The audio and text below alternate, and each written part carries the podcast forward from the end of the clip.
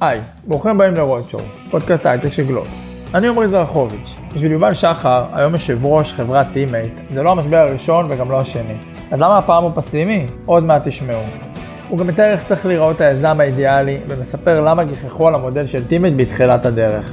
אה כן, והוא גם מדגים את הבעיות של התעשייה באמצעות אוכל דיגיטלי לכלבים. רודשואו, שיחות עם אנשים שעושים את ההייטק הישראלי, בהנחיית עמרי זרחוביץ'. בוקר טוב, יובל. בוקר טוב. תודה שבאת. בוא נתחיל בכמה, אנשים מכירים אותך בתעשייה, אבל בוא תספר בכמה שורות על עצמך, ואז אה, נתחיל לדבר. אמ, אני בגדול את רוב הקריירה שלי הייתי בצד אה, היזמי של המשוואה, התחלתי בהתחלה בחברות הגדולות מוטורולה, national semiconductors, עוד בסוף שנות ה-80, שנות ה-90, אחר כך עברתי דרך כמה סטארט-אפים, ווקלטק, סטארט-אפ שהנפיק ב-96, ראשית ימי ה- voice over IP, פנטקום, פי-קיוב, שהיו סטארט-אפים שלי, חזרתי לעבוד בחברה יותר גדולה בסיסקו, לכמה שנים אחרי שנרכשנו. אחרי זה ביליתי כמה שנים בצד ההפוך של המשוואה בתור משקיע הון סיכון. לא בכוונה, אבל ככה זה יצא, ועל פני תקופה, מבחינה יזמית הקמנו קרן, השקענו לאורך שנים בחברות בעיקר ישראליות, הרבה מהן טובות, אני שמח להגיד. והיום אני נמצא ב-Teammate, שזה מין שילוב בין היזמות של לבנות חברות לבין היכולת אחר כך להשקיע ו... ולייצר קצת יותר פורטפוליו שלהם, ואני משמש שם כיושב ראש פעיל. נכון, אז נדבר על ה... בכלל על ה... התכנסנו כדי לדבר קצת על המשבר ואיך מתמודדים איתו, ונדבר גם על Teammate, שבגלל שהיא גם באמת לא רק משקיעה, אלא גם מקימה חברות, אז היא קצת יש לה אולי say אחר או איזה מחשבות אחרות על מה גם היא בעצמה עושה. זה לא רק המשקיע שמדבר עם היזמים שלו. החלטנו לעשות את זה, לנצל את הניסיון שלך כדי לשמוע מה אפשר ללמוד ממשברים, אז נתחיל דווקא בהיסטוריה, נלך מ-2000, אחרי זה 2008, ואז נגיע להיום ומה למדנו משם. מה שתפס אותי, שבעצם הקמת סטארט-אפ ב-1998. כן, כן, יש, יש משהו מאוד מאתגר בלצאת לדרך כשהשוק הוא מאוד מאוד בועתי וכל הקונבנציות שמסביבך הן מתאימות את עצמם לבועה ולחוות פיצוץ של בועה כזאת ולשרוד אותה. אנחנו עשינו את זה עם פי-קיוב כשיצאנו הדרך באמת בשיא הבועה. מה החברה עשתה? פי-קיוב בעצם הלכה ופיתחה טכנולוגיה לספקי שירותי אינטרנט בזמנו, אנחנו מדברים 99-2000, זה היה העולם החדש, עם קונספציה שאמרה סתם לקחת פקטות של אינטרנט מקצה לקצה כביזנס, לא יכול להיות שזה יהיה ביזנס טוב לאורך זמן, זה מין commodity. אז אמרנו, אם נשים קופסאות ברשת שידעו את הקונטקסט של הפקטות שאתם מעבירים ספקי השירות, ותסתכלו על הקונטקסט, אז עכשיו תוכלו לתעדף שירותים כמו וידאו, שהם צריכים real time כמו זום ו- ונטפליקס עכשיו, לעומת אימייל שאם יתעכב בכמה שניות אף אחד לא יהיה אכפת לו, ותנהלו את הרשת יותר נכון. שאני מוכרח להגיד, בתקופת הבועה אף אחד לא חשב שזה מעניין. הספקי שירות היו מונעים כמו בכל בועה על אייבולס, כמה אנשים הם מצליחים להחתים כלקוחות, וזה היה בסדר להפסיד על כל לקוח, כל עוד כאילו היה לך הרבה לקוחות, שזה נשמע אבסורד, אבל חברות נמדדו על גידול, נמדדו על כמה לקוחות יש להם, נמדדו על market share, דברים שגם בתקופה האחרונה אנחנו שמענו אותם, זה מאפיין כל בועה, ואז יום אחד משכו את השטיח מתחת לרגליים של כולם, והבועה הזאת התפוצצה, ולמחרת שהתפוצצה, אכן להפסיד על כל לקוח הפך להיות משהו פחות אטרקטיבי, וכולם היו צריכים לחפש מודלים חדשים, כך שבמקרה שלנו אפילו קצת התחלנו לפרוח בזכות זה שהבועה התפוצצה. למה? איך זה קרה? הלקוחות שלנו, היה להם עכשיו הרבה מאוד לקוחות שלהם במודל שלא היה רווחי, מה שלנו נראה כל הזמן כמשהו שיום אחד מישהו יצטרך להתמודד איתו, אז היום, החדשות טובות שהיום הזה הגיע.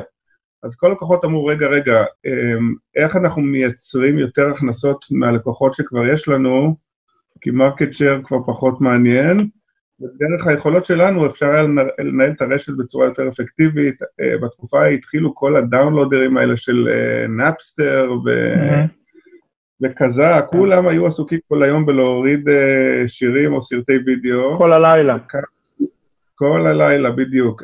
אז אנשים היו מריצים 20-30 downloads כאלה, וכל פעם הם בודקים לראות מה נגמר ומריצים עוד 20, והספקי שירות מצד אחד אמרו, אנחנו חייבים לתת את זה, כי בשביל זה אנשים הופכים להיות מנויים שלנו, אם, אם נתחיל כן. לקלקל להם את זה, אז נאבד לקוחות. והדבר הראשון שקרה אה, עם P-Cube זה שהם מצאו מין דרך ביניים. הם ידעו להגיד, אוקיי, אנחנו אה, בתוך התעבורה יודעים לזהות מה זה download כזה ומה זה לא, בואו לא נחסום אותם, אבל באופן אה, מנוהל נאט אותם. למי שברקע מריץ 20 downloadים כאלה, הוא לא ירגיש את ההבדל, כי מדי פעם הוא, הוא יבדוק מה נגמר, וכאילו ייגמרו כל מיני.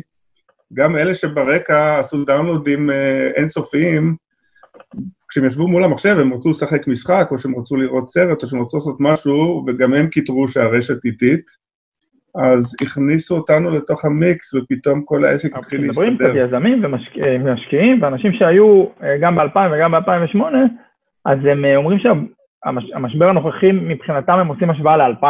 אה, נכון, 2008 אני חושב היה משבר יותר פיננסי, משבר של 2000 התפוצץ על המגזר הטכנולוגי כי הוא יצר מין בועה בעיקר סביב החברות הטכנולוגיות, הן היו מוערכות ביתר מטורף, um, היה הרבה יותר מדי כסף שניסה לזרום לשוק, uh, לרוץ אחרי החברות האלה. המשבר הנוכחי um, הוא לא בדיוק משבר הייטק, אבל בעיניי היינו קצת בבועה בלי קשר לנושא הקורונה אה, בעולם ההייטק.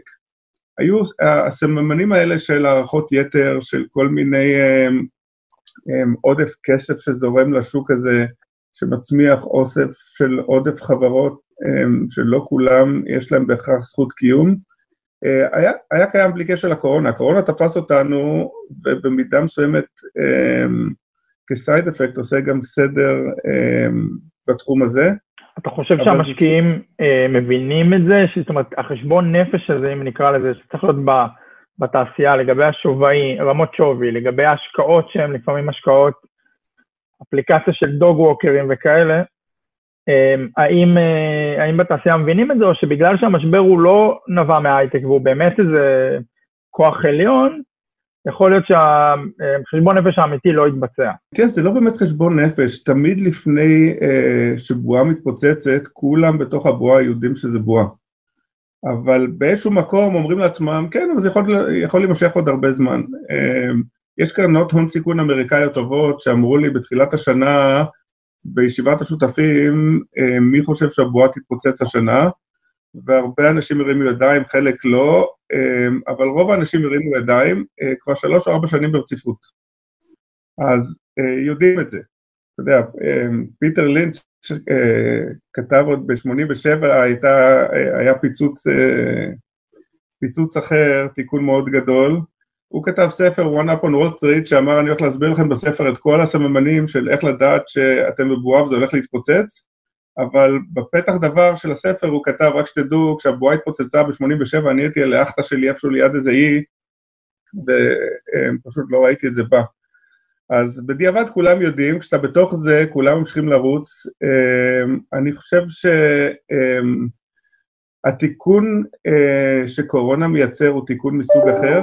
אמ, אנחנו נחזור אחרי הקורונה לעולם שהוא יהיה אה, עולם מתוקן, אבל, אמ, אבל אנחנו לא נחזור לעולמות של שנת 2000 או של 87, אה, אנחנו נחזור לנקודת התחלה אה, אחרת.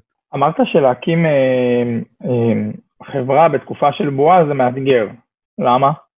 לא, אני, אני חושב שמה שמאתגר זה כשאתה יוצא לדרך בתקופת בועה והבועה מתפוצצת. ב P-Cube מכרנו את החברה בסוף אה, לסיסקו ב-200 מיליון דולר, ו Accel נתנו לנו כבוד מלכים, ו Accel זה קרן גדולה אמריקאית, 200 מיליון דולר, עם כל הכבוד לנו, זה לא בדיוק אה, אקזיט המאה, והם אמרו לנו אז פחות מחצי אחוז מהחברות שיצאו לדרך בבועה, חוו את משבר הבועה, אה, שרדו וייצרו אקזיט בכלל. אה, זה פשוט מושך את השטיח מתחת לרגליים וצריך להתארגן מחדש. אה, אני חושד שגם במשבר הנוכחי, אני לא יודע אם חצי אחוז, אבל יש הרבה חברות טובות שיצאו לדרך על בסיס מוצק ובונות value. יש הרבה חברות שצמחו בשנים האחרונות כתוצאה מזה שפשוט יותר מדי כסף זרם לשוק, והכסף הזה הרגיל חברות אה, לעבוד לא נכון, והיום קשה מאוד לעשות את התיקון הזה בדיעבד. כן, תראה, בסוף אה, דרושים פה שני דברים שהם די שונים, אחד זה מנהיגות ואחד זה יכולת ניהול. אה, בשוק של גאות, הגאות מרימה את כל הסירות אומרים, אז אם יש לך מנהיגות ואתה לא מנהל גדול, אה, אבל אתה מתווה כיוון, יודע לקבל החלטות, בגדול יהיה בסדר, כי השוק הוא טוב. אה, ואם אתה מנהל מצוין ואין לך מי יודע מה מנהיגות, אז אתה מנהל את האופרציה והשוק ייקח אותך קדימה, זה גם בסדר. אה, במשבר אתה צריך את שניהם.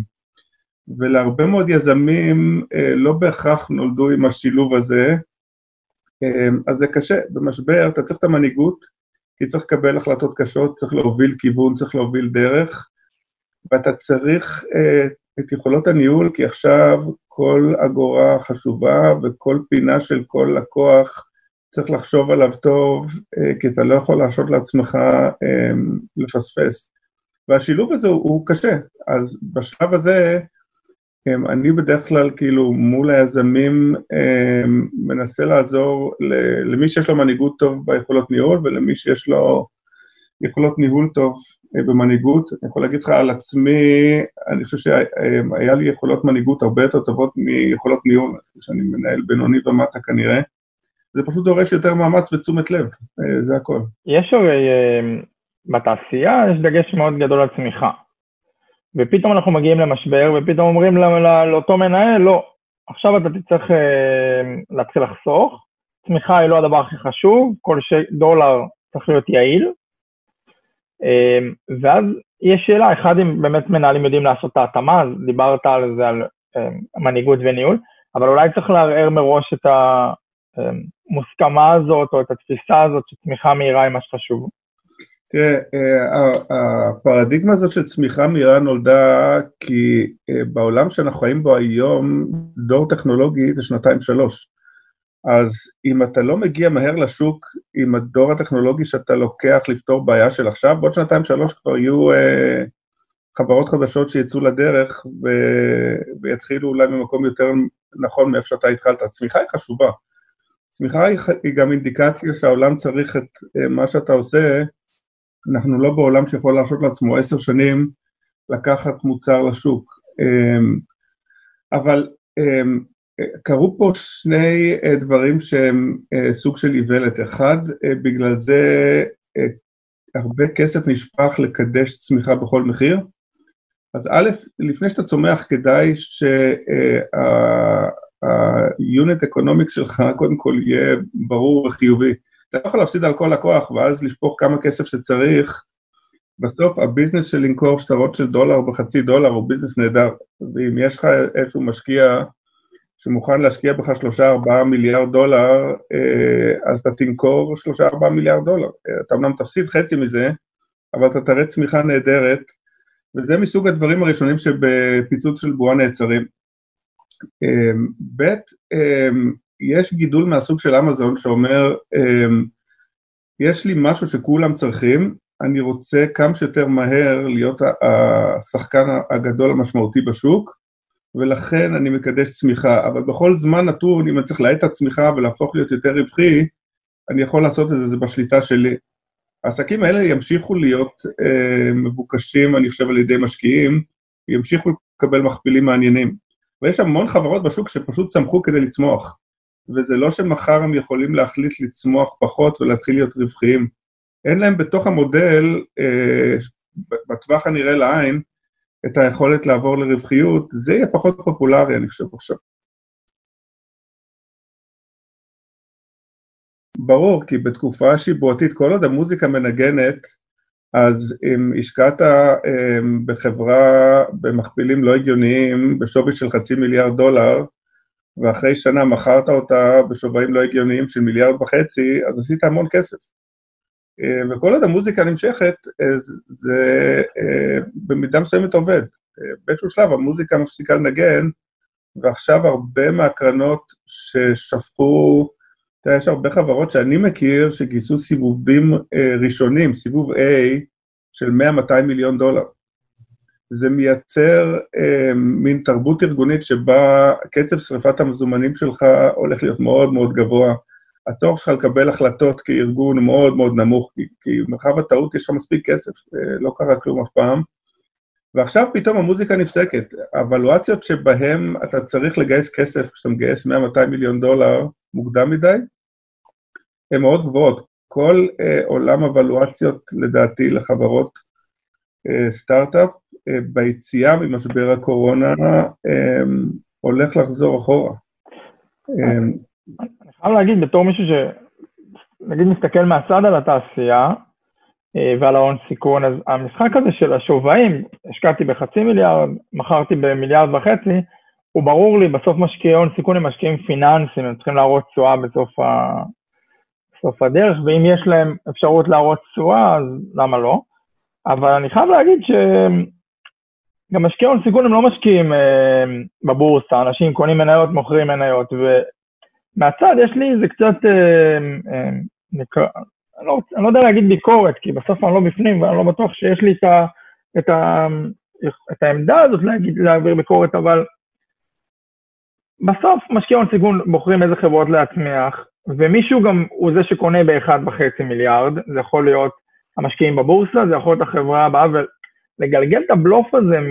מ אתה יודע, שהבלוף לא יתגלה במשמרת שלי.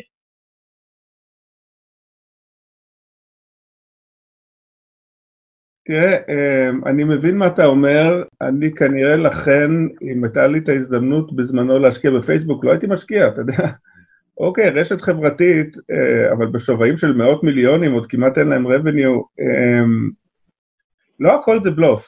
אמ, חלק מהדברים הם מיטו, אז, אבל הרבה מהדברים האלה הם לא בלוף, חלקם, אתה יודע, אה, אתה יודע, רק בדיעבד. בסוף אה, מי שכותב את ההיסטוריה זה מנצחים, אז השקעת במשהו שהיה אוכל לכלבים דיגיטלי. יום אחד זה הפך להיות חברה שבאמת מגלגלת מיליארדים של, של הכנסות, לא של... ואז אתה כותב את הספר, איך תמיד ידעת ש, שאוכל דיגיטלי לכלבים זה יהיה העתיד. אבל בתקופה כזאת, כן, אתה יודע, יש את הסיפור המפורסם על ההוא שכאילו פרסם הודעה שהוא הולך למכור את הכלב שלו במיליון דולר וכולם צחקו עליו, ואחרי שלושה שבועות המודעה ירדה, ואז שאלו אותו, מכרת את הכלב? התייאשת? והוא אמר, לא, מכרתי. אמרו לו, מכרת כלב במיליון דולר? הוא אומר, בערך, קניתי שני חתולים בחצי מיליון דולר כל אחד. זה די מתאר את השוק הזה אמ, כל עוד, אמ, כל עוד המוזיקה מנגנת כאמור. אז היית בתקופת הבועה והקמת סטארט-אפ, וכמה זה מלחיץ שאתה יודע, בסוף אתה רואה את כל העולם, אה, העולם שאתה מכיר, העולם הטכנולוגי קורס, ואתה, יש לך כסף שגייסת למשקיעים ויש לך עובדים, יש לך פתרון שאתה לא יודע אם מישהו יקנה אותו? אה, מה שקורה במשבר, הדבר הראשון שקורה זה שצריך להפנים אה, שאתה במשבר, ויזמים, אני מוכרח להגיד אפילו אני חושב יותר יזמים ישראלים, אנחנו טבוע בנו איזשהו מין יהיה בסדר. איזושהי נטייה להגיד, אוקיי, כאילו, קרה פה משהו, אבל כאילו, אבל כמה גרוע זה יכול להיות, ולוקח שנייה אה, להפנים שיכול להיות שנכנסת פה לאירוע שהוא אירוע מתגלגל של שנים, לא של שבועות או חודשים, זה היה נכון ב-2000, זה היה נכון ב-2008, אני חושב שזה נכון גם היום, אמ, אבל בזמנו אה, בפיקיוב הבנו ש...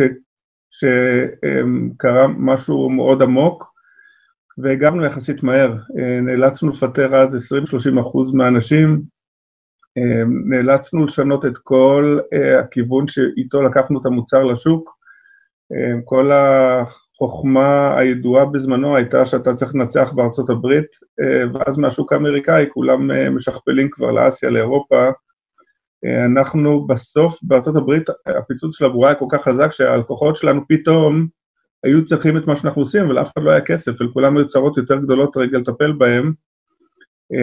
אז אנחנו בסוף התרוממנו בכלל על אסיה. התחלנו מיפן וסינגפור, ושכפלנו משם לאירופה, ואז הגענו הברית, כי התהליכים שם היו יותר ארוכים. וזה, וזה תהליך קשה כי, כי לפטר אנשים, בטח ליזמים ישראלים, זה, זה תהליך מאוד מאוד לא פשוט. בסוף הישראלים בונים משפחה, משפחה לוחמת, ו, ונוטים תמיד לדחות את הצורך um, לפטר אנשים במשפחה, בטח בצורה יותר, uh, יותר המונית.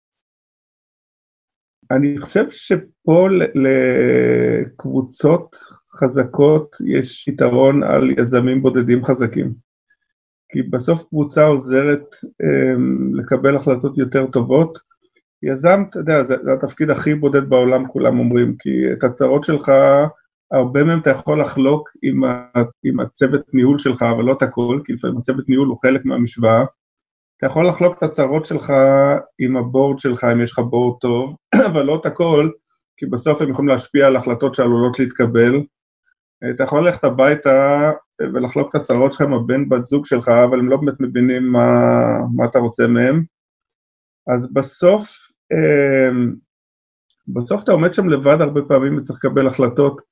אני חושב שבתקופות כאלה ה-sense of community הוא מאוד מאוד חשוב, אני כאילו לשנייה עובר 8, אבל ב- Team8 למשל יש לנו קבוצה של חברות, אבל הקבוצה הזאת היא בעצמה היא סוג של משפחה, אז יש לנו את היכולת אה, לקחת את כל היזמים שהם אה, בקבוצה שלנו ולשבת איתם, אנחנו יושבים איתם פעם בשבועיים ועוברים אה, ומשווים best practices ומתייעצים. אנחנו עושים את זה עם האקו-סיסטם שלנו מחוץ ל Team8, בתקופות קשות, common wisdom אה, והיכולת להתייעץ מאוד מאוד עוזרים. אמרת שאתם הלכתם אה, לאסיה בשנת 2000, ומדברים עכשיו הרבה על זה שהחברות אה, בעצם רק מבינים שצריך עולם יותר דיגיטלי ויש יותר טכנולוגיות, ובעצם אולי תעשיית ההייטק תצא מהמשבר הזה בכלל מחוזקת, אה, ומצד שני, יש, אנחנו, אפשר להניח שאנחנו לקראת משבר כלכלי, אנחנו כבר בהתחלתו, ויכול להיות שבאמת לחברות יהיה פחות כסף. א', בטווח הנראה לעין בוודאות לחברות יהיה פחות כסף. אה, אני בדרך כלל אה, מגדיר את עצמי כבן אדם הכי אופטימי בכל חדר שאני נמצא בו, ועכשיו אני מוצא את עצמי מול היזמים היותר צעירים בתור, לא יודע, מטיף זעם, אבל אה, אני לא כל כך אופטימי במשבר הנוכחי לכמה מהר זה ייגמר. אה, אבל המעגלים האלה שמתחילים אה, לפרק חברות אה, שהן הלקוחות של עולם ההייטק מנכסיהם, רק מתחילים. אז מסתכלים על עולם התעופה, עולם התעופה הוא משבר נוראי, כי אף אחד לא טס. חברות שמייצרות מטוסים במשבר, כי הן מוכרות לעולם הזה, תיקח את בואינג. לבואינג לבד יש 700 uh, ספקים שעל סף קריסה, כי בואינג לא יכולה לקנות. יש המון חברות הייטק שמוכרות לספקים של בואינג. Uh, המעגלים האלה רק מתחילים uh, להתגלגל והם לא ייפתרו, uh, בטח לא בשנה-שנתיים הקרובות. אני כן חושב שתיווצר מציאות חדשה. במציאות החדשה בסוף טכנולוגיה זה העתיד של, של, של המין האנושי, אם אפשר להגיד את זה. אין דבר שלא ייפתר על ידי טכנולוגיה, אז טכנולוגיה לא תיעלם. חלק מהטכנולוגיה תתאים את עצמה לעולם החדש, יהיו הזדמנויות חדשות, חלק מהטכנולוגיה צריך להתאים את עצמה אה, לקצב אה, אה, החדש, ובסוף השוק יחזור. כשמסתכלים על אה, המדדים אה, מרחוק לאורך זמן, הם תמיד נראים כמו קו שעולה רצוף וימינה. כשמתקרבים רואים את המשברים האלה, והמשברים האלה, אני חושב, עוזרים שלא בכוונה, אבל עוזרים לטייב קצת את, אה, את האינובציה העולמית, אם אפשר להגיד את זה ככה. לחדד אותה למקומות שבאמת צריך אותה, אה, ולנקות מדי פעם את הרעש שרק מפריע, ואז חוזרים לנקודת התחלה יותר טובה. אמרת שאתה מרגיש שאתה צריך להיות קצת נביא זעם מול היזמים הצעירים. אתה מרגיש שהם לא מפנימים היזמים שלא היו במשברים הקודמים, שהם לא מבינים שאנחנו באיזה אירוע גדול? תראה, אמ, מה שאני בגדול אה, אומר ליזמים זה שלושה דברים, אה, אני חוזר עליהם כמו מנטרה במשבר הזה. אחד, אה, משבר דורש תגובת יתר. וכשאתה אומר תגובת יתר, זה נשמע שאתה כאילו אומר לאנשים להגיב יותר מדי, אבל מכיוון שהממדים של המשבר, העומק שלו וכמה זמן הוא ייקח לא ידועים, מה שאני חושב שהם יגדירו כתגובת יתר, עוד יכול להתברר כתגובת חסר, אמ, אבל אני בהחלט מעודד אותם לקחת את מה שהם חושבים אה, ו-to overreact. אה, הדבר השני שאני מאוד מעודד אותם, זה כשהם עושים תגובת יתר, פשוט אה, לעשות תקשור יתר. כמה שיותר מתקשרים במשבר, ככה זה נותן לאנשים שמסביב איזושהי תחושה שהם יודעים מה קורה ולאן זה הולך. והדבר השלישי שאני מאמין בו באופן אה, כללי בחיים, אבל בטח בעיתות משבר, זה שקיפות. בסוף, אה, גם אם זה טוב, גם אם זה רע, שקיפות נותנת לאנשים את היכולת להתמודד. ובסוף היזמים האלה מובילים צוותים, אה, חלקם צוותים גדולים, לתוך עולם לא ידוע.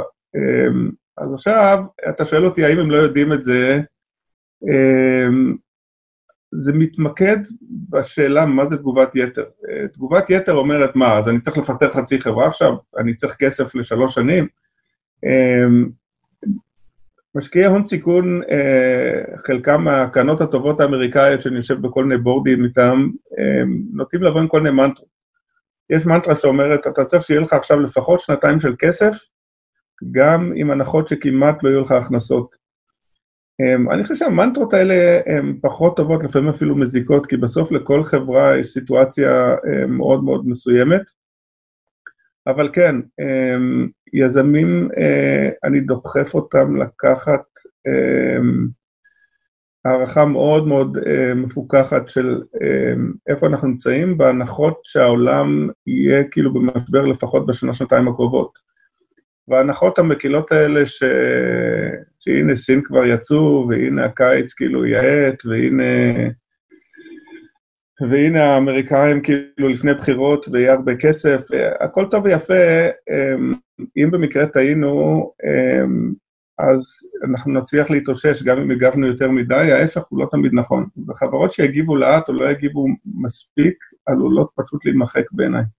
איך אתה יכול גם להגיב לא, אה, גם להגיב ביתר, בוא נגיד לא להגיב בחסר, וגם להיות בעמדת אה, קפיצה או בעמדת זינוק שגם לנצל את המשבר בהשוואה למתחרים שלך?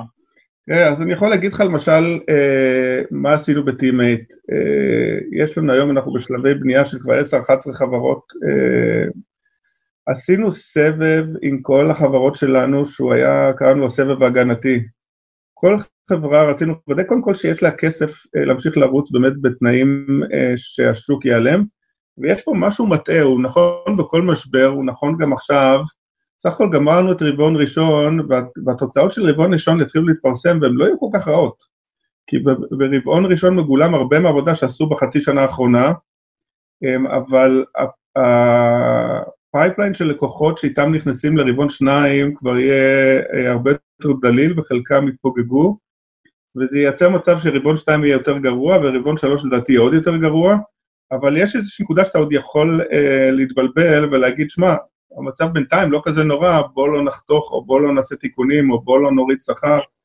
אז עשינו סבב אחד הגנתי, אבל הסבב השני שעשינו כשגמרנו את זה, קראנו לו סבב הלימונדה. אמרנו, איך עושים לימונדה מהלימון הזה שקורונה חילק לנו, ובסוף כל חברה, אה, יש לה משהו שיכולה לעשות, להתאים את עצמה לעולם הזה של קורונה, לעולם הזה שעובדים מהבית, אמ, מחברות הסייבר כמו Hysolate, שמפתחים יכולות לעבוד מהבית בצורה יותר בטוחה, ועכשיו פתאום כולם צריכים את זה, ועד חברות כמו Duality, שמגלגלים החוצה קמפיין שלם שמאפשר um, לעקוב אחרי um, הלוקיישן של אנשים, כדי, המיקום של אנשים, כמו שאנחנו עושים פה בארץ עם השב"כ, בצורה שהיא אה, אה, מאובטחת ככה שאפשר יהיה לתשאל איפה אנשים היו בלי לדעת מי האנשים ואיפה הם היו, ולעשות את ההתאמות כדי לנהל את, את ההדבקות בלי לחשוף שום מידע ובלי שצריך לתת לשב"כ שום יכולות.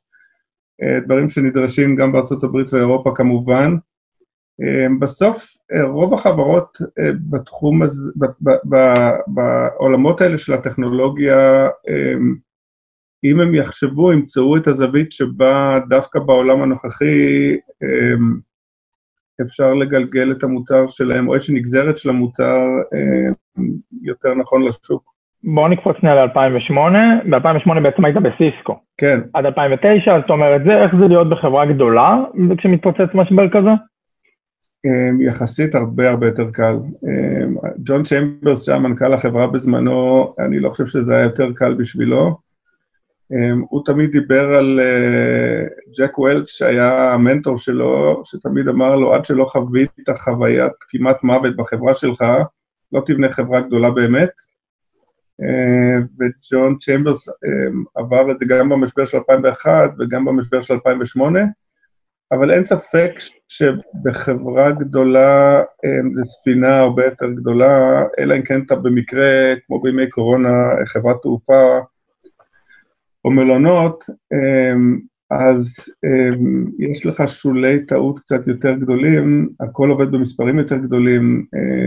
אני עברתי חוויה גם בסיסקו כשהיינו צריכים לפטר אנשים, גם עוד במשבר של 87, ב-88 עוד הייתי בנשיונל, שחוויתי פעם ראשונה מה זה לפטר אנשים. היא אף פעם לא חוויה נעימה. בתקופות משבר, לפעמים אין לך ברירה וגם יותר קל לתקשר את זה. אתה צריך להציל את הספינה, ולכן אין ברירה אלא לעשות, לקחת צעדים שיבטיחו שלפחות רוב האנשים בסוף ישרדו את המשבר איתך. אני חוויתי גם גלי פיטורים בתקופות שלא היה שום משבר ורק רצו לשפר קצת את הרווחיות. זו חוויה הרבה יותר קשה בעיניי. אבל אין ספק שלהיות בחברה קטנה, כשאתה צריך להוביל צוות, ואתה עוד לא בשלב שבו יש לך לא שומנים, לא רזרבות, עוד אין לך גב פיננסי מספיק גדול, חוויה הרבה הרבה יותר קשה מאשר להיות בחברה גדולה ולעזור לנווט את זה. אבל מה למדת מ-2008, אולי על הדינמיקה של החברות הגדולות דווקא במשבר?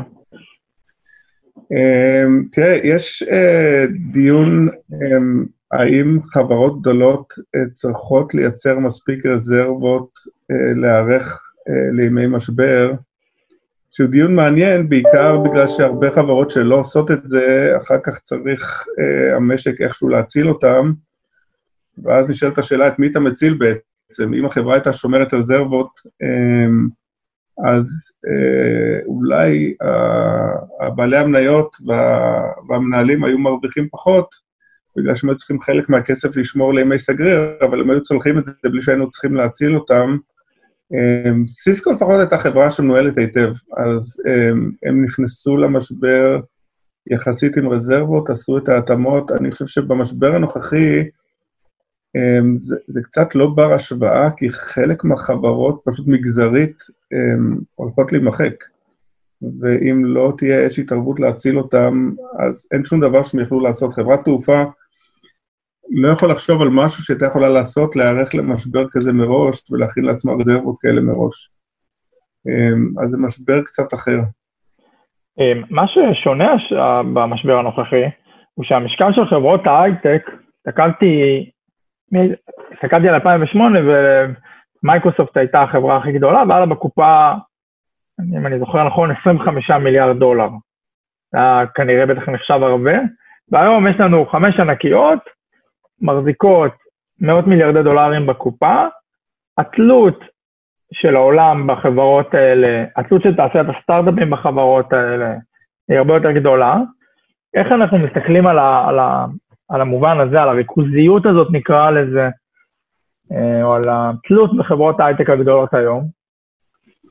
Uh, כן, אתה מסתכל על אמזון, פייסבוק, מייקרוסופט, החברות מהסוג הזה, גוגל uh, כמובן, מאוד מאוד דומיננטיות בכל מה שאנחנו עושים. במידה מסוימת, אתה מסתכל על חברות כמו אמזון, אנחנו צולחים את המשבר יותר בקלות בזכות חברות כאלה. אתה יודע, אם לא היינו כולנו יושבים על גוגל ולא היינו כולם יכולים להמשיך ולעבוד מול אמזון ומול הענן, כחברה, המשבר הזה שהיה כולא אותנו בבית, היה שם אותנו במקום הרבה הרבה פחות טוב. אז לכל דבר יש יתרונות וחסרונות, אבל אני חושב שבגדול, אה, מי יותר מי פחות, החברות האלה יצלחו את המשבר אה, ויצאו ממנו מחוזקות. אני חושב שיש הרבה חברות חדשות שייוולדו, כי תחומים שלמים כמו אה, מחשוב הענן יקבלו, אני חושב, האצה מאוד משמעותית בעקבות מה שאנחנו חווים פה עכשיו. טכנולוגיה בסוף היא בשירות האדם, אם אתה מסתכל על... על העולמות של אה, דאטה, של אה, אה, בינה מלאכותית, הם, הם ימשיכו להוביל את היכולות העסקיות של הרבה מהמגזר הטכנולוגי, בין אם אתה חברה גדולה, בין אם אתה חברה יותר קטנה, ובין אם אתה עובד מהבית, ובין אם אתה הולך לעבודה. יש להם יכולת גם לנצל את המשבר הזה יותר מאחרים? אמ, תראה, השאלה היא מי זה אחרים. אני חושב שיש חברות אמ, בעקבות המשבר הזה שהן לא מענקיות ויקבלו פריחה מחודשת, תראה את זום כדוגמה. אני חושב שיהיו עוד דוגמאות כאלה. אמ, אבל כן, אני חושב שהחברות, אה, בטח אה, ארבעת הפרשים כמו שקוראים להם, אפל, מייקרוסופט, אמזון, גוגל יצאו מחוזקות מהמשבר. כן, לא היה להם קל. אה, סונדר בגוגל מדבר על, על הקפאה של גיוסים, הם, הם בעצמם, ובטח פייסבוק, הולכים לחוות נפילה מאוד משמעותית של הכנסות, כי מה שקורה בעולם הפרסום אונליין היום הוא, הוא די דרמטי. אז כולם, כולם ישלמו איזשהו מחיר, אבל כולם בסוף יצאו מזה מחוזקים כנראה. אמ, אז יש לך ניסיון גם אה, ממשברים קודמים, גם מתקופות אה, טובות. איך אתה מסתכל על, אה, על בוא נגיד, על היזם? מי, מי, מי הם יזמים טובים? כי יזם טוב הוא לא רק יזם שמסוגל להוביל בתקופה טובה, אז מה אתה יכול להגיד לנו על יזמים כאלה? תראה, אז קצת דיברנו על זה קודם, אני חושב שהשילוב הזה של יכולות ניהול טובות ויכולות מנהיגות, אמ, הוא, הוא חיוני בתקופות משבר, הרבה פחות בתקופות של גאות. אז אני חושב שיש דור שלם כזה של יזמים, אה, אני מכיר רבים וטובים כאלה בארץ, שבהחלט הם, משלבים את התכונות האלה ואת החברות שלהם, הם יובילו בבטחה החוצה במשבר הזה. הם קיבלו החלטות מהר, הם, הם מגדירים כיוון. אמ, עכשיו, יש גם יזמים טובים שפשוט ב, כרגע בתחום פחות טוב, לא כולם אה, אה, בהכרח יצליחו אה, לצלוח את המשבר, אבל גם מי שלא, בחברה הבאה שהוא יקים, הוא יקים חברה הרבה יותר טובה, כי אה, חלק מהחברות שצמחו אה, כשהשוק היה קצת בועתי מדי, עם יותר מדי כסף, עם פחות מדי צורך לבנות value מהר, אה, אני חושב בשלב הזה לא ישרדו, גם אם יש להם מנהיגות טובה. אני מסתכל אה, לרגע לרוחב החברות, נגיד, שאני מעורב בהן, בטח חברות של Team8, Team8 זה קצת תהליך הפוך. אנחנו בונים אה, חברה יחד עם היזמים שאנחנו חוברים איתם, אמ, אבל יש לנו את הפריבילגיה אמ, ללכת מאוד רחב ולבחור את היזמים שאנחנו חושבים שהם הכי אה, טובים ומתאימים לבנות איתם חברה. וזה תהליך הפוך, כי בדרך כלל מישהו קם בבוקר ואומר, יש לי רעיון. אמ, כשאנחנו התקמנו את Teammate ואמרנו, אנחנו רוצים באופן סדרתי לבנות חברות, בהתחלה קצת בצדק אה, גחגחו, כי אמרו, אתם יודעים כמה קשה למצוא רעיון טוב אחד, אתם תמצאו ברצף הרבה רעיונות טובים, וכל הזמן ניסינו להסביר, אנחנו בכלל לא בביזנס של למצוא רעיונות או לחפש רעיונות טובים. אה, אנחנו פשוט בנינו מתודה שלוקחת אזורים, יש בהם בעיות גדולות, ואנחנו אה, סביב הבעיות הגדולות האלה בנינו מתודה שעושה de-risking אה, מאוד משמעותי להבנת הבעיה, להבנת הקונספט של הפתרון, ובשלב הזה אנחנו מביאים את היזמים ואנחנו יחד איתם עובדים לבנות חברה. היזמים שאנחנו הבאנו, אני מסתכל לרוחב החברות של Team8, אני חושב שיעשו, יצלחו את המשבר הזה מאוד טוב. הם נבנו על קרקע מאוד מאוד מוצקה, מראש עשינו כל כך הרבה de-risking, לוודא שאנחנו בונים, פותרים בעיה אמיתית. יש לנו ב-Team8 מה שאנחנו קוראים לו ה-village שלנו, הכפר, זה נולד מה... מהאמרה שכאילו באפריקה נדרש כפר כדי לגדל תינוק, אנחנו אמרנו דרוש כפר כדי לבנות חברה, בכפר שלנו יושבים אה, המנהלים הבכירים של הרבה מאוד חברות מהגדולות במשק האמריקאי, האירופי ואפילו מאסיה, שיחד איתנו אה, אנחנו מזמינים אותם לראות חורים בכל מה שאנחנו חושבים שאנחנו הולכים לבנות, אה, כדי לוודא שאנחנו בונים משהו אמיתי, ואחר כך אה, לראות חורים באיך אנחנו חושבים אה, לעטוף ולבנות להם את הפתרון, כדי לוודא שהם ידעו אחר כך להטמיע אותו. אמ, ואנחנו מסתכלים על משבר, אה, המשבר הנוכחי שאנחנו נמצאים בו, אמ, המנהלים הבכירים האלה עדיין איתנו, אמ, גם הם צריכים איזשהו sense of community, אז במקום לפגוש אותם 60 איש בחדר, אנחנו פוגשים אותם היום 60 איש על זום, אה, נותנים להם את האפשרות לשתף ולהשוות, ולעדכן אותם איפה החברות שלנו נמצאות, ולקבל אה, את הראייה הנוכחית שלהם, לאן הן צריכות ללכת. ובתוך זה היזמים, אנחנו נותנים להם להתרכז באמת בלנהל את החברות ולהוביל את הצוותים שלהם קדימה. אמ, אני חושב שבשוק הנוכחי יש הרבה חברות כאלה, לא רק בטימייט. אמ, מצד שני, יש חברות שפחות. אמ, חלקם יעשו תיקון כיוון, חלקם לצערי עלולות להיעלם. אז בוא נדבר זה, דיברת על המודל הייחודי של Team8, הם בעצם הם, באים עם הרעיונות הרבה פעמים, מקימים את החברה, גם יש לכם... אה, יותר מעורבות, אני חושב, מקרן הון סיכון רגילה.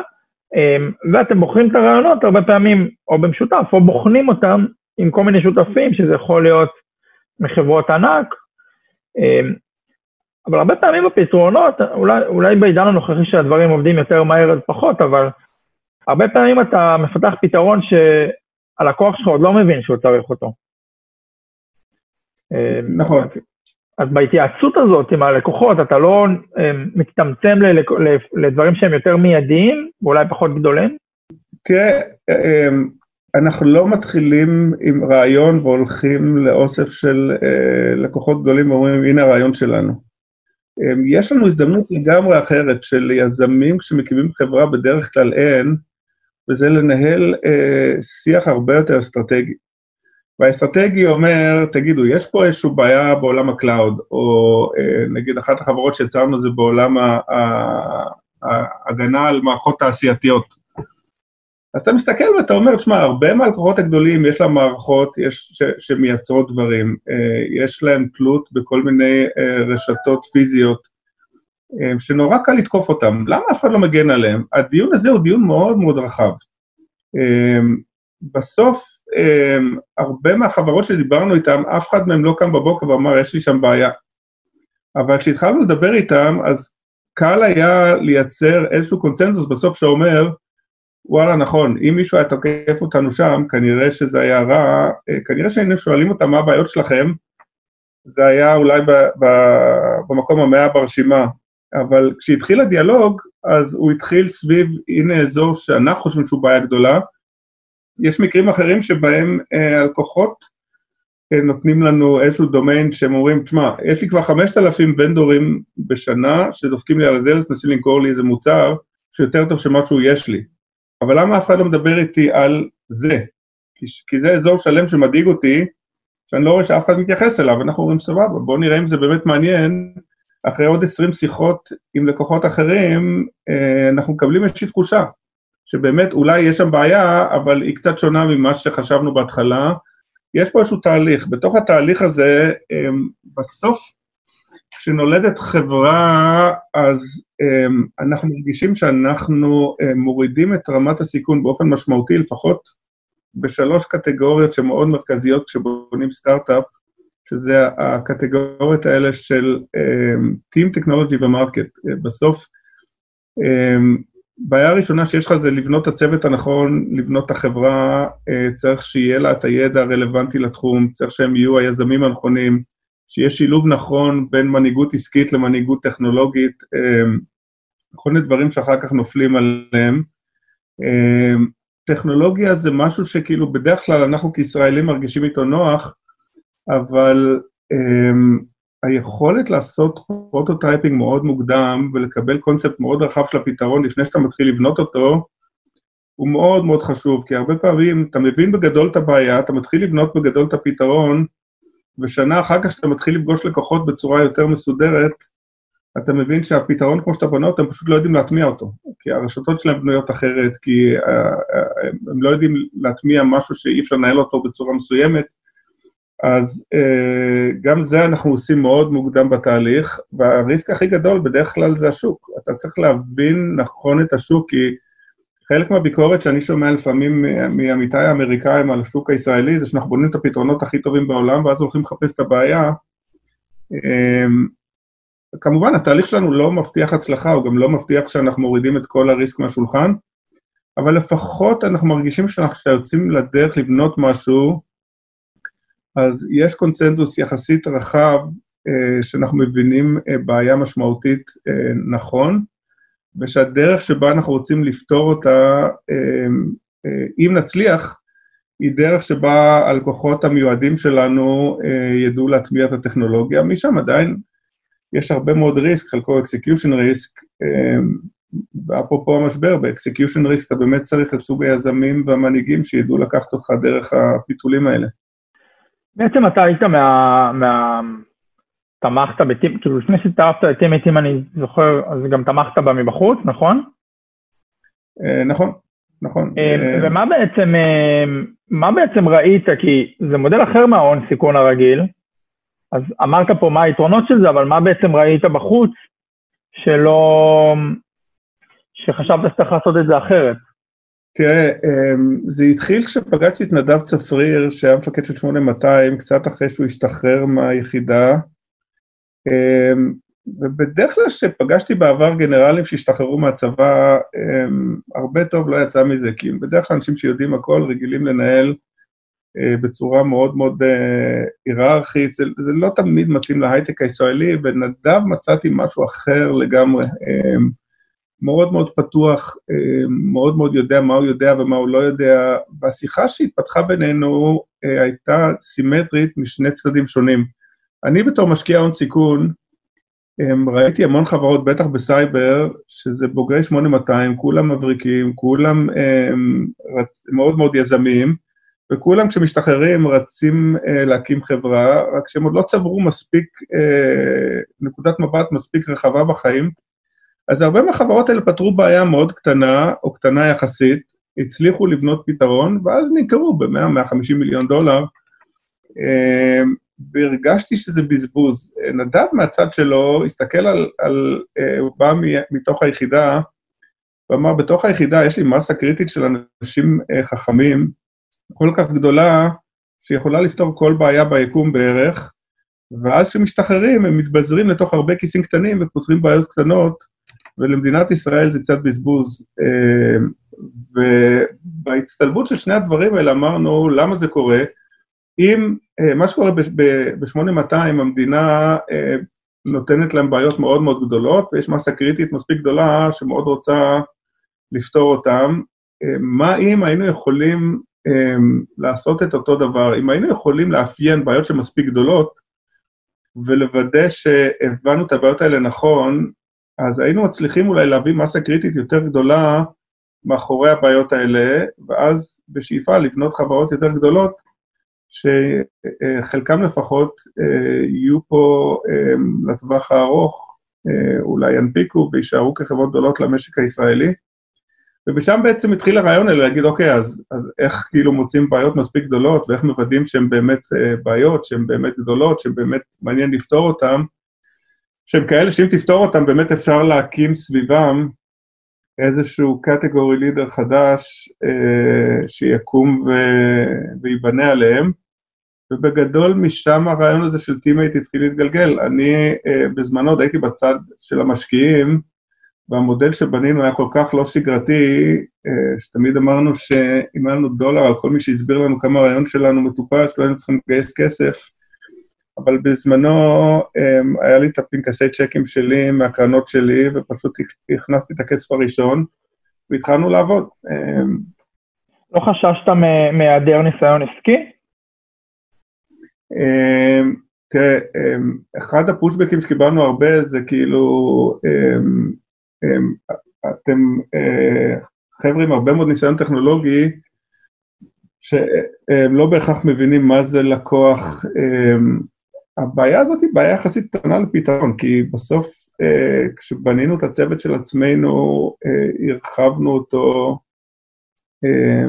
והיום יש בו הרבה מאוד דיסציפלינות.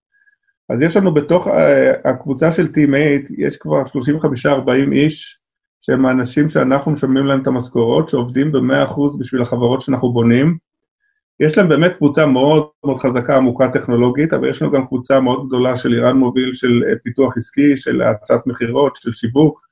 יש לנו קבוצה שממוקדת בלהביא את הטאלנט הכי טוב. יזם כשהוא יוצא לדרך ביום הראשון שהוא מקים חברה, בהנחה שהוא כבר התגבש על מה הרעיון שהוא רוצה לבנות, מה הבעיה שהוא פותר, ונגיד שהוא מגייס כסף ממשקיעים טובים, אין לו את היכולת לקבל ביום הראשון 40 איש מהטובים שיש כל אחד בתחומה, ואם זה טכנולוגיה, ואם זה פיתוח עסקי, ואם זה מכירות, שעובדים בשבילו, ייקח לו הרבה זמן עד שיהיה לו את היכולת לגייס אנשים כאלה שיעבדו בשבילו, ולא בטוח שהוא יצליח לגייס אנשים כל כך טובים דווקא לסטארט-אפ שלו. חלק ממה שאנחנו מציעים לאנשים האלה זה שהם יקבלו את האפשרות לעבוד על הרבה סטארט-אפים שונים, ולכן זה כל כך מעניין להם. אז כל זה ביחד, אני חושב, מאזן את החבילה בין היכולת הטכנולוגית לבין המנהיגות והראייה העסקית לבין הבנת לקוח. זה מכפר, זאת אומרת, מי שמוביל את הקבוצות האלה בסוף, כשהוא הגיע ל-TMA, גם נדב וכו', לא היה להם ניסיון עסקי. כל מה שאתה אומר מכפר על זה? תראה, אני מכסה חלק מהמשוואה הזאת, בטח היום, אבל גם אז הייתי מאוד מעורב. נדב הביא מנהיגות שכאילו כשנדב, אני חושב ברוב זמנו יושב מול מנכ"לים של החברות הכי גדולות, בטח במשק האמריקאי, אבל גם האירופי, לפעמים מול הדירקטוריונים של החברות האלה, המנהיגות הזאת בסוף מייצרת אינטראקציה של לקוח. ומצד שני, לירן, שהוא השותף היותר צעיר שלנו, הביא ניסיון עסקי ופיתוח עסקי. אנחנו לאט לאט מרחיבים את הצוות הזה, והוא מכסה יותר ויותר דיסציפלינות. איך אתם מסתכלים עכשיו, למשל, בגלל המשבר, האם זו הזדמנות להקים חברות ולעבוד עכשיו דווקא על פיתוח וכו', או שזו הזדמנות, או שאתם עושים איזו הקפאה של הקמת חברות, מתמודדים עם החברות הקיימות? אין דבר יותר טוב, אני חושב, מלהתחיל חברות בתקופת משבר. אין דבר יותר גרוע, לכאורה, מלהתחיל חברות בתקופת בועה, ואז שהבועה תתפוצץ. החלק הראשון קרה לנו ותפס אותנו בזמן טוב יחסית, כי החברות שלנו הן well funded כרגע בגדול, והן בנויות על תשתית מאוד מאוד מוצקה, אז גם ניקח עוד שנה-שנתיים, אני חושב שבגדול הם יהיו בסדר. אבל להתחיל חברות עכשיו היא תקופה נפלאה, כי נוצרת מציאות חדשה, החברה שאתה בונה היא כבר נבנית לתוך המציאות החדשה, לא צריכה לעשות תיקוני כיוון, היא לא צריכה לשחרר אנשים, אז להפך, אנחנו חושבים שזו הזדמנות נהדרת. ולא צריך קצת לחכות כדי להבין מה המציאות החדשה? כן, כן. אני חושב שעוד פעם, התהליך של Team 8 הוא לא תהליך שבו אתה מחליט להקים חברה, נכנס לחדר ושבועיים אחרי זה יוצא לדרך. יש לנו תהליך מאוד מאוד מתודי, שבנוי משלושה שלבים מאוד מוגדרים היטב, שלב הגדרת הבעיה, שלב הגדרת הפתרון ושלב הגדרת החברה, שהתהליך הזה לוקח לנו בדרך כלל בין שנה לשנה וחצי. אז בחלק מהחברות אנחנו בתוך התהליך הזה עכשיו, הוא ייקח קצת יותר זמן כנראה. בחלק מהחברות החדשות אנחנו יוצאים לתהליך הזה עכשיו, אבל אני מניח שעל פני השנה, שנה וחצי הקרובות אנחנו נבין את המציאות החדשה ונתאים את עצמנו אליה. אז אנחנו יחסית, יש לנו את הלוקסוס של יזם שיוצא לדרך להקים חברה, בדרך כלל אין. יזם לא יכול שנה, שנה וחצי להשקיע בלבנות החברה, את החברה שלו לפני שהוא כאילו ממש יוצא לדרך. אצלנו זה די מובנה. כשאתה מגיע למשבר הזה, אתה שמח שהגעת אליו במודל של Team8 ולא של קרן? כן, אה, תראה, א', אה, קרנות אה, בסוף מגייסות קרן אחרי קרן אחרי קרן, ויש מתאם מאוד גדול בין התוצאות של הקרן לבין השנה שבה התחלת את הקרן. אז קרנות שגייסו כסף והספיקו להשקיע הרבה ממנו בשנתיים האחרונות, אני חושב התוצאות שלהם יהיו פחות טובות, אבל גם הם, אה, מן הסתם, אה, בשנה הקרובה או בשנתיים הקרובות יגייסו את הקרן הבאה שלהם, שכבר תתאים למציאות החדשה. אה, מי שמגייס קרן עכשיו, יוצא לדרך עכשיו, כמו בטימייט, אני חושב, יקבל הזדמנות להשקיע בחברות מאוד טובות, חלקם בוולואציות הרבה יותר ריאליות. אני חושב שכמו שאמרת, זה ייקח כמה חודשים, אולי כמה רבעונים, עד שנבין האבק ישקע ונבין איך נראה העולם החדש, אבל על פני הריבונים האלה אני חושב שלכולם יהיו opportunities. הקמתם או הייתם בהקמה של uh, זרוע פינטק, והייתם, uh, הבאתם את רקפת, אוסק עמינח, שהייתה מנכ"לית לאומי, איפה זה עומד? רקפת, שמעתי עליה, הייתה מנכ"לית בנק לאומי לדעתי, והייתה מאוד מאוד טובה בתפקידה, אישה מאוד מרשימה. סיימה את תפקידה. אנחנו, אה, תראה, ב-Team8, אה, המהות של אה, מה שאנחנו עושים עכשיו זה, זה בונים חברות בעולם של תשתיות לחברות enterprise גדולות. המודל שבו אנחנו בונים חברות, אנחנו חושבים שהוא מתאים יותר רחב מאשר לבנות רק חברות בעולם ה-enterprise. אז יכול להיות שבעתיד נבנה את היכולות לבנות חברות גם בעולמות אחרים, אם זה פינטק, אם זה digital healthcare, אם זה עולמות אחרים. אה, ואם וכאשר זה יקרה, אז כמובן אה, נשמח לספר על זה לכולם. בעצם איזה חזון אתה רואה לטימייט? אהבתי את ההתחמקות, אבל אה, נתעלם שנייה מההתחמקות. איזה חזון אתה רואה ל-Team8? מה, זה תהיה כמו קבוצת החזקות? תראה, אני מסתכל אחורה, אני חושב שהקטגוריה הזאת של הון סיכון, זה קטגוריה שנולדה בשנות ה-70-80, קפיטל, ההון היה מאוד אה, אה, אה, קשה להשגה. ואז אה, יצאו אוסף של אה, פיונירס קדימה ובנו קטגוריה חדשה, ואמרו אנחנו נגייס הון שניקח עליו את הסיכון, שבמקום להשקיע את ההון בחברות תעשייתיות שאפשר לבדוק את המאזן שלהם, אנחנו נשקיע אותו בחברות שיבנו טכנולוגיה עם הרבה יותר סיכון, וכשהקרנות האלה גייסו כסף, אז מי שהיו יזמים בזמנו היו עומדים בתור ומקווים שייתנו להם קצת מהכסף הזה כדי לבנות חברה. ופאסט פורוד להיום, אה, הון הפך להיות קומודיטי. יש הרבה יותר מדי כסף שמנסה להיכנס אה, לשלבים האלה של הקמת חברות טכנולוגיה, ובסוף מה שהפך להיות המצרך הנדיר אה, זה הטאלנט. צוות אה, יזמים חזק שיוצא לדרך הוא במאה אחוז פונדבל. אה, אם, אם uh, צוות חזק יוצא לדרך לבנות חברה, כסף יחסית, לא תהיה להם בעיה לגייס. אז השאלה היא עכשיו, כשצוות יזמים יוצא לדרך והוא חזק, במי הוא יבחר כשותף לבנות איתו את החברה? מקרנות הון סיכון במודל הקלאסי מקבלים אה, כסף, שזה היום אמ, אתה יכול לקבל בהרבה מאוד צורות. אתה מקבל אה, שותפים, לפעמים באמת חזקים עם ניסיון חיים, שייתנו לך איזשהו guidance במהלך הדרך, אבל מהמודל הקלאסי של הון סיכון, אי אפשר לבנות צוותים של 40-50, אנחנו מקווים יום אחד 100 איש, אולי 200 בחזון של Teammate, שעובדים 100% בשביל החברות. אמ, אנחנו מנסים לבנות פה איזשהו מודל חדש, אז אם אתה שואל אותי אה, מה החזון שלי ל-Teammate, אני חושב שבסוף הייתי רוצה שנשב על פלטפורמה מאוד גדולה אמ, של אנשים הכי טובים בתחומם, אם זה מכירות, אם זה פיתוח עסקי, אם זה טכנולוגיה, אם זה אה, ניהול וגיוס אה, talent, ויחד איתם נבנה מגוון גדול של חברות אמ, במודל חדש, שבו אנחנו אמ, עושים de-risking מאוד משמעותי לחברות שאנחנו בונים, ואז עובדים מאוד קשה יחד עם היזמים שחוברים איתנו לבנות את החברות האלה, ובסוף מייצרים אה, בשאיפה אה, מודל שהוא לא לגמרי פורטפוליו דריבן, לא מודל שאומר אנחנו משקיעים ב-30, שניים מאוד יצליחו, חצי יימחקו, ובסך הכל כשנערבב את זה, אמ, אנחנו לא רואים את עצמנו כגוף שלוקח כסף של אמ, משקיעים של אנשים אחרים, משקיעים את זה בחברות של אנשים אחרים.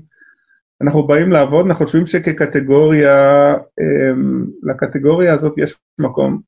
בסוף לבנות חברות אה, זה תהליך מאוד לא פשוט, ואם אתה שואל אותי חמש, עשר שנים מהיום, אני מקווה שנשב על פורטפוליו מאוד רחב של חברות שעזרנו לבנות, שאנחנו תומכים בהם במהלך הדרך, שאנחנו לומדים תוך כדי מהניסיון ומסובבים את זה חזרה לחברות הבאות שאנחנו בונים, ויכול להיות שבאמת מרחב התחומים שבהם נבנה חברות ילך ויתרחב כתוצאה מזה. בהצלחה. המודל הוא די חדש והוא עוד לא הוכח. אמ, איך אתה מודד, איך תמדוד אצלך או מתי תדע שהצלחתם? כן, מדד אחד הוא, הוא, הוא כמו בכל מקום אחר, הוא כלכלי, בסוף אנחנו לוקחים אה, כסף של משקיעים, אנחנו רוצים להחזיר להם אה, הרבה יותר כסף ממה שהם השקיעו, אז מדד אחד הוא קל. אה, היום בוויקל הראשון של Teammate אה, בנינו, הוא נועד לבנות חמש חברות, אה, מתוך החמש חברות אה, אחת כבר מכרנו, החזרנו כבר איזשהו מכפיל אה, יפה של הכסף למשקיעים שלנו, רק על החברה הראשונה שמכרנו, ויש לנו עוד ארבע חברות אה, מאוד מעניינות שם בדרך. אני מקווה שנצליח לעשות את זה גם אה, בוויקלס הבאים, ובסוף אה, אה, המדד הזה הוא, הוא מדד שקל מאוד לבדוק אותו. המדד השני, אני חושב, הוא אה, הוא קצת יותר רך, אבל אני מקווה שנצליח להעמיד פה בישראל אה, עוד חברות אה, גדולות אה, שהן stand alone, הן לא בהכרח אה, עושות אקזיט מהיר, ואת החברות שכאילו אה, אה, לא נצליח לבנות לגדלים גדולים, אני מקווה שכן נצליח לעשות איתם אקזיטים אולי מהירים. אה, בסך הכל אני מקווה שנייצר פה, לפחות בארץ, ecosystem יותר, אה, יותר עשיר. אם נצליח. אוקיי, אה, תודה רבה יובל, היה מאוד מעניין. שמחתי מאוד. גם אני, מאוד. עד כאן עוד פרק של Road Show. מוזמנות ומוזמנים לעקוב אחרינו באתר גלובס, בספוטיפיי או בכל אפליקציית פודקאסטים שאתם מחבבים. ונשמח אם תדרגו אותנו גבוה באפל פודקאסט, ותשלחו את הפרק בוואטסאפ לחבר שעוד לא שמע עלינו. תודה לעורך הפודקאסטים רון טוביה, אני עמרי זרחוביץ', שרק נהיה בריאים, יאללה ביי.